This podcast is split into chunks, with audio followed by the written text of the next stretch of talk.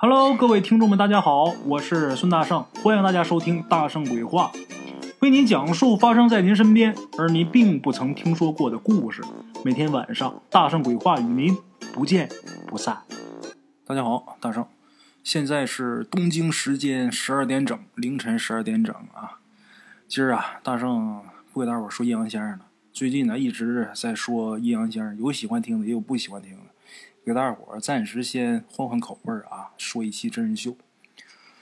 话说有这么一天下午五点，有这么一个叫小杨的，他是一个护士啊。这小杨啊，把自己打扮的漂漂亮亮的，准备要出门干嘛去呢？自己男朋友小乔约他六点钟吃晚饭。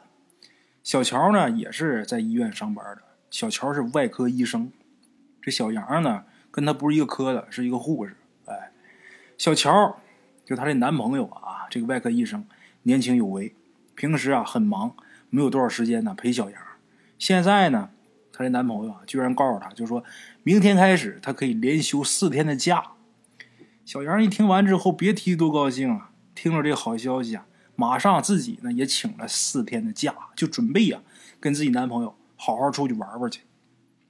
这会儿五点多钟，打扮好。呃，六点钟，她男朋友约她吃饭，俩人呢一边吃饭顺便商量一下啊，明儿去哪儿玩去。小杨收拾好之后，去她男朋友那个科室，结果刚到她男朋友那个科室门口啊，她就觉得不对劲儿，一猜呀，肯定是出什么大事了，加快脚步往里边去。中途呢，就碰上她的一个好朋友啊，跟她男朋友是一个科的，叫小李的一个护士。小杨从小李的口中得知。高速路路口啊，发生了一起特大交通事故，两辆大客车相撞。目前呢，五个人已经死亡，二十几个人受伤。匆匆的说了几句，这小李呀，就急急忙忙的去血库去取血去了。小杨一听这情况，吓一跳，哎呀，怎么能发生这么样的事儿啊？这么大交通事故！小杨呢，跟那些受伤比较轻的患者呀，就打听情况。他们这些人说呀，可能这两辆大客车当中有一辆刹车坏了，哎，所以说两辆车呀撞一起了，一个一个的都是惊魂未定啊。小杨也打听不出来更多的情况，心想啊，她男朋友小乔啊，这会儿啊肯定又不能按时下班了，而且明天的假期啊肯定也得取消了。出这么大事医院一下来这么多患者，肯定就不能休了。简短结说：“这小李呀，去血库取血回来，就看见小杨啊在办公室外边坐着，就知道他是等她男朋友小乔呢。然后小李呢就告诉这个小杨，就说小乔啊在为一个肝脏破裂的一个病人做手术呢，大概还得一个小时啊才能下手术台。等着吧，在这个期间，小杨就只能是在这个走廊里边等着。在等她男朋友这个期间呢，她就听到了一个催人泪下的一个真实的故事。”说的就是那个，呃，肝脾破裂的那个患者，他们一家三口的故事。这个患者呀叫细英，当时呢，她是坐在这个客车左边靠窗的位置，这是个女的啊。她丈夫抱着一岁多的女儿坐在她的右边。两车相撞的时候，这细英啊大难不死，但是坐在她右面的丈夫当场死亡。但是她丈夫怀里的孩子却又奇迹般的毫发无损。这怎么回事？因为车祸发生的那一瞬间啊，她丈夫一个手搂着他媳妇儿的头，一只手把自己女儿紧紧的搂在怀里边，等于是她丈夫啊，用他的爱救了他们母女俩，而她丈夫自己啊，因为这颈椎骨折当场死亡。哎，死后这手还是紧紧的搂着自己的女儿呢，就连救护人员看到他那样啊，都无不落泪。小杨听到这个故事的时候啊，也没忍住，眼泪也下来了。人们都说这个母爱很伟大，有的时候啊，父爱其实更伟大。人们常说夫妻本是同林鸟，大难临头各自飞。其实啊，在这个世间，像这种爱啊，其实还有很多。哎，大难临头各自飞那种事儿也不少啊。当然，我相信啊，大圣，我相信。在这个世界上，相爱的肯定比大难临头各自飞的要多得多。哎，在车祸发生的那一瞬间，这个父亲，这个丈夫心里边想什么，我们不得而知。也许他什么都没想，就是本能的反应。小杨呢，也看见那个既幸运又不幸的小孩那孩子静静的在七号床上躺着，睫毛很长，睫毛上啊还有这晶莹剔透的泪珠，粉嘟嘟这小脸啊，看着跟一个洋娃娃似的。小李说呀。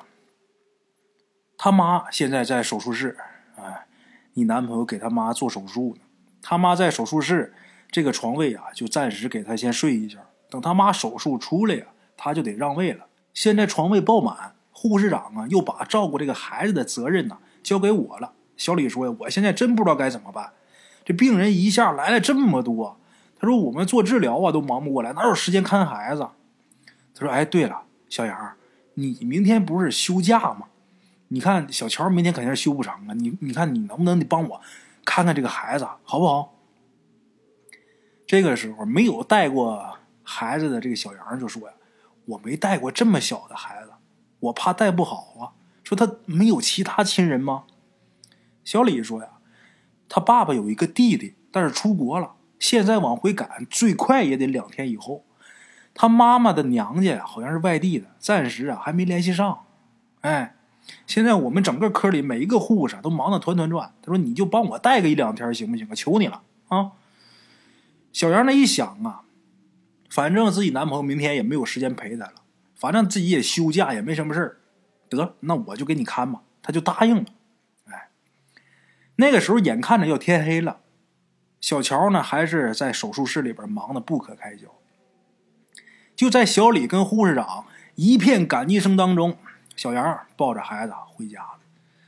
等下了公交车之后啊，他才发现，就不知道什么时候啊，这会儿外边开始下雨了，还得走十几分钟的路才能到家。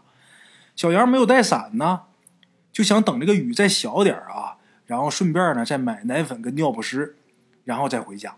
在这等着雨慢慢变小，没成想这雨越下越大，而且没有停的意思。想打车回去呢，这会儿拦不着车。孩子呢，这会儿也饿得哇哇叫，把小杨给急得不行了。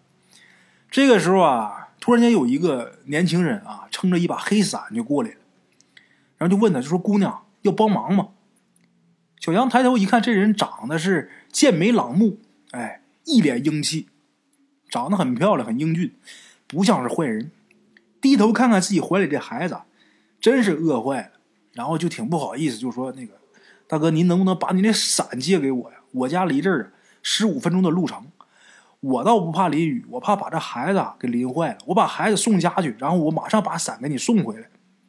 然后这年轻人就说呀：“你抱孩子打伞不方便，这样啊，我送你回去吧，省得你来回跑，好吧？”小杨一听，得谢谢您大哥啊。这年轻人就这么打着伞，一直把小杨送到家门口，目送他进去之后才走。小杨回家之后，赶紧冲奶粉给孩子先喝，然后又换尿不湿。这孩子可能也是哭累了，换完尿不湿舒服了，喝完奶又喝饱了，然后啊就睡着了，睡得还挺沉。哎，小杨呢，他是第一次带孩子睡觉，翻来覆去的睡不着啊，第一回带，没经验，也不知道过了多长时间呢才睡着。可是正睡得迷迷糊糊当中啊。他就听见有一个人呢叫他，就说：“姑娘，姑娘，快醒醒！”小杨一下就醒了啊，猛的这一醒，赶紧先先找孩子，先看孩子。他心里边有事儿。他这一醒一看，身边这孩子满脸通红，呼吸很急促。这孩子一看这样生病了，得赶紧送医院呢。可是这会儿怎么办呢？这会儿凌晨四点钟，这个窗户外边还下着小雨，天又挺冷的，马路上又没有一个行人。小杨给小乔和小李打电话，他俩呀都在医院加班呢。这会儿医院忙得不可开交，最后没办法了，小杨是咬着牙抱着孩子就往医院冲。运气还算是不错，走了不到十分钟啊，就看见一辆车。这车呀迎面开来，虽然说有点奇怪，但是小杨啊管不了那么多，扬手就拦。这车很快就停了，一看车上啊坐着俩人。一个穿着白衣裳，一个穿着黑衣裳，俩人都戴着围巾啊。这围巾围得很高，把嘴呀都给包住了。但是天挺冷的，这俩人这么打扮呢，小杨也没觉得怎么特别奇怪。然后啊，开门之后，其中有一个就说：“就说姑娘啊，上车吧。”这人说话有点含糊不清，听着像个大舌头。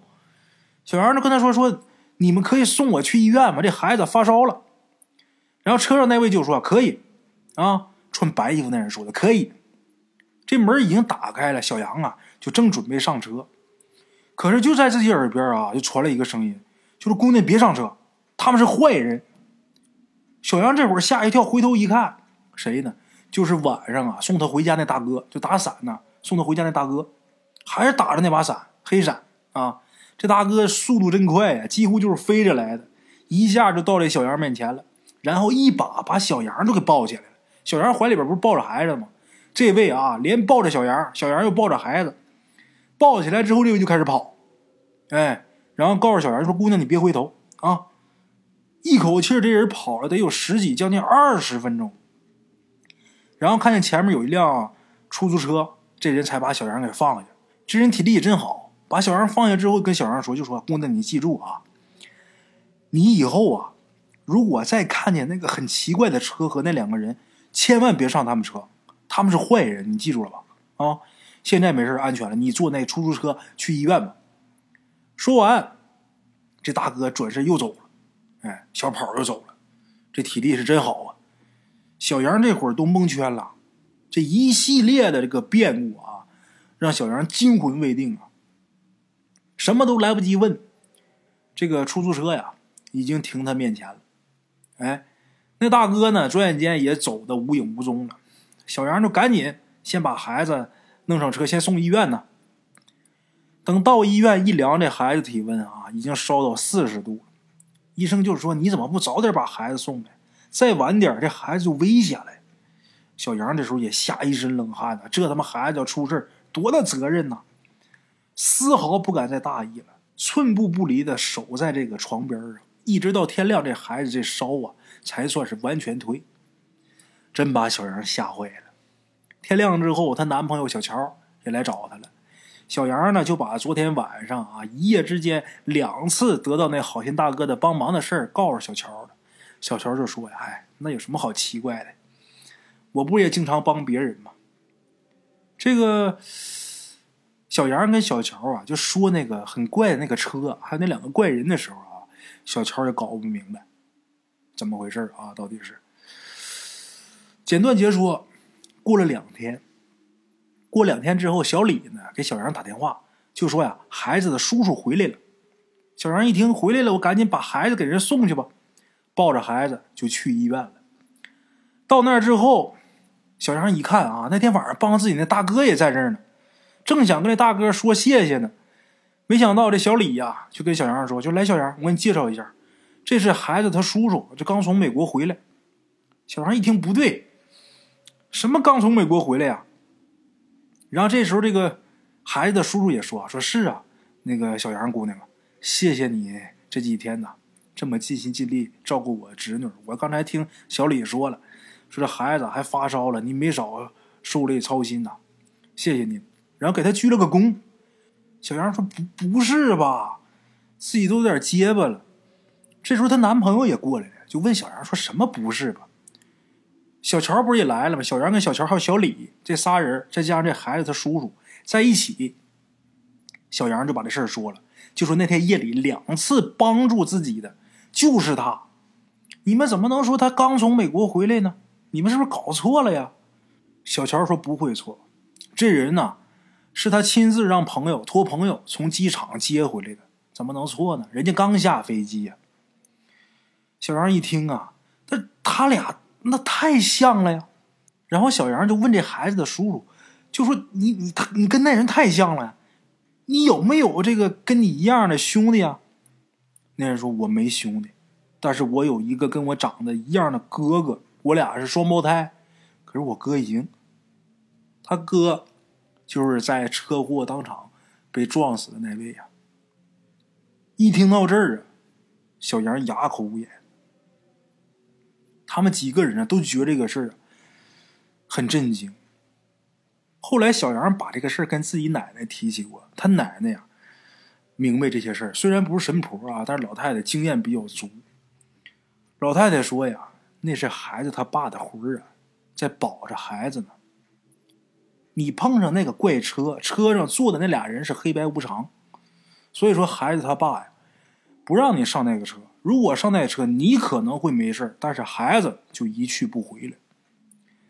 老太太说呀，孩子他爸呀，太爱这个孩子了，所以说呀，他这个灵魂才能显像出来保佑他。小杨听得半信半疑，就是说：“哪有那么神的事儿啊？那……”那半夜叫我起来的也是孩子他爸呀。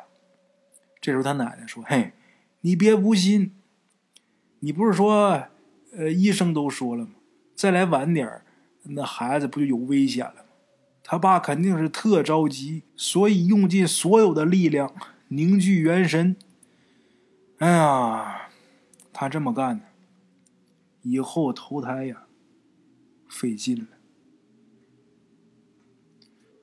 哎呀，这个就叫父爱如山吧。现实版的不死的父爱，希望这个孩子将来长大的时候啊，家里边人能把他父亲为他所做的这些事儿告诉他，也希望这位不幸的父亲来世啊，能够平平安安、健健康康的走完一生。好了啊，今天咱们这个故事啊就到这，明天同一时间大圣鬼话不见不散啊。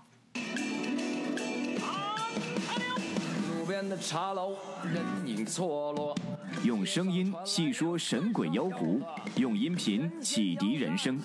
欢迎收听《大圣鬼话》。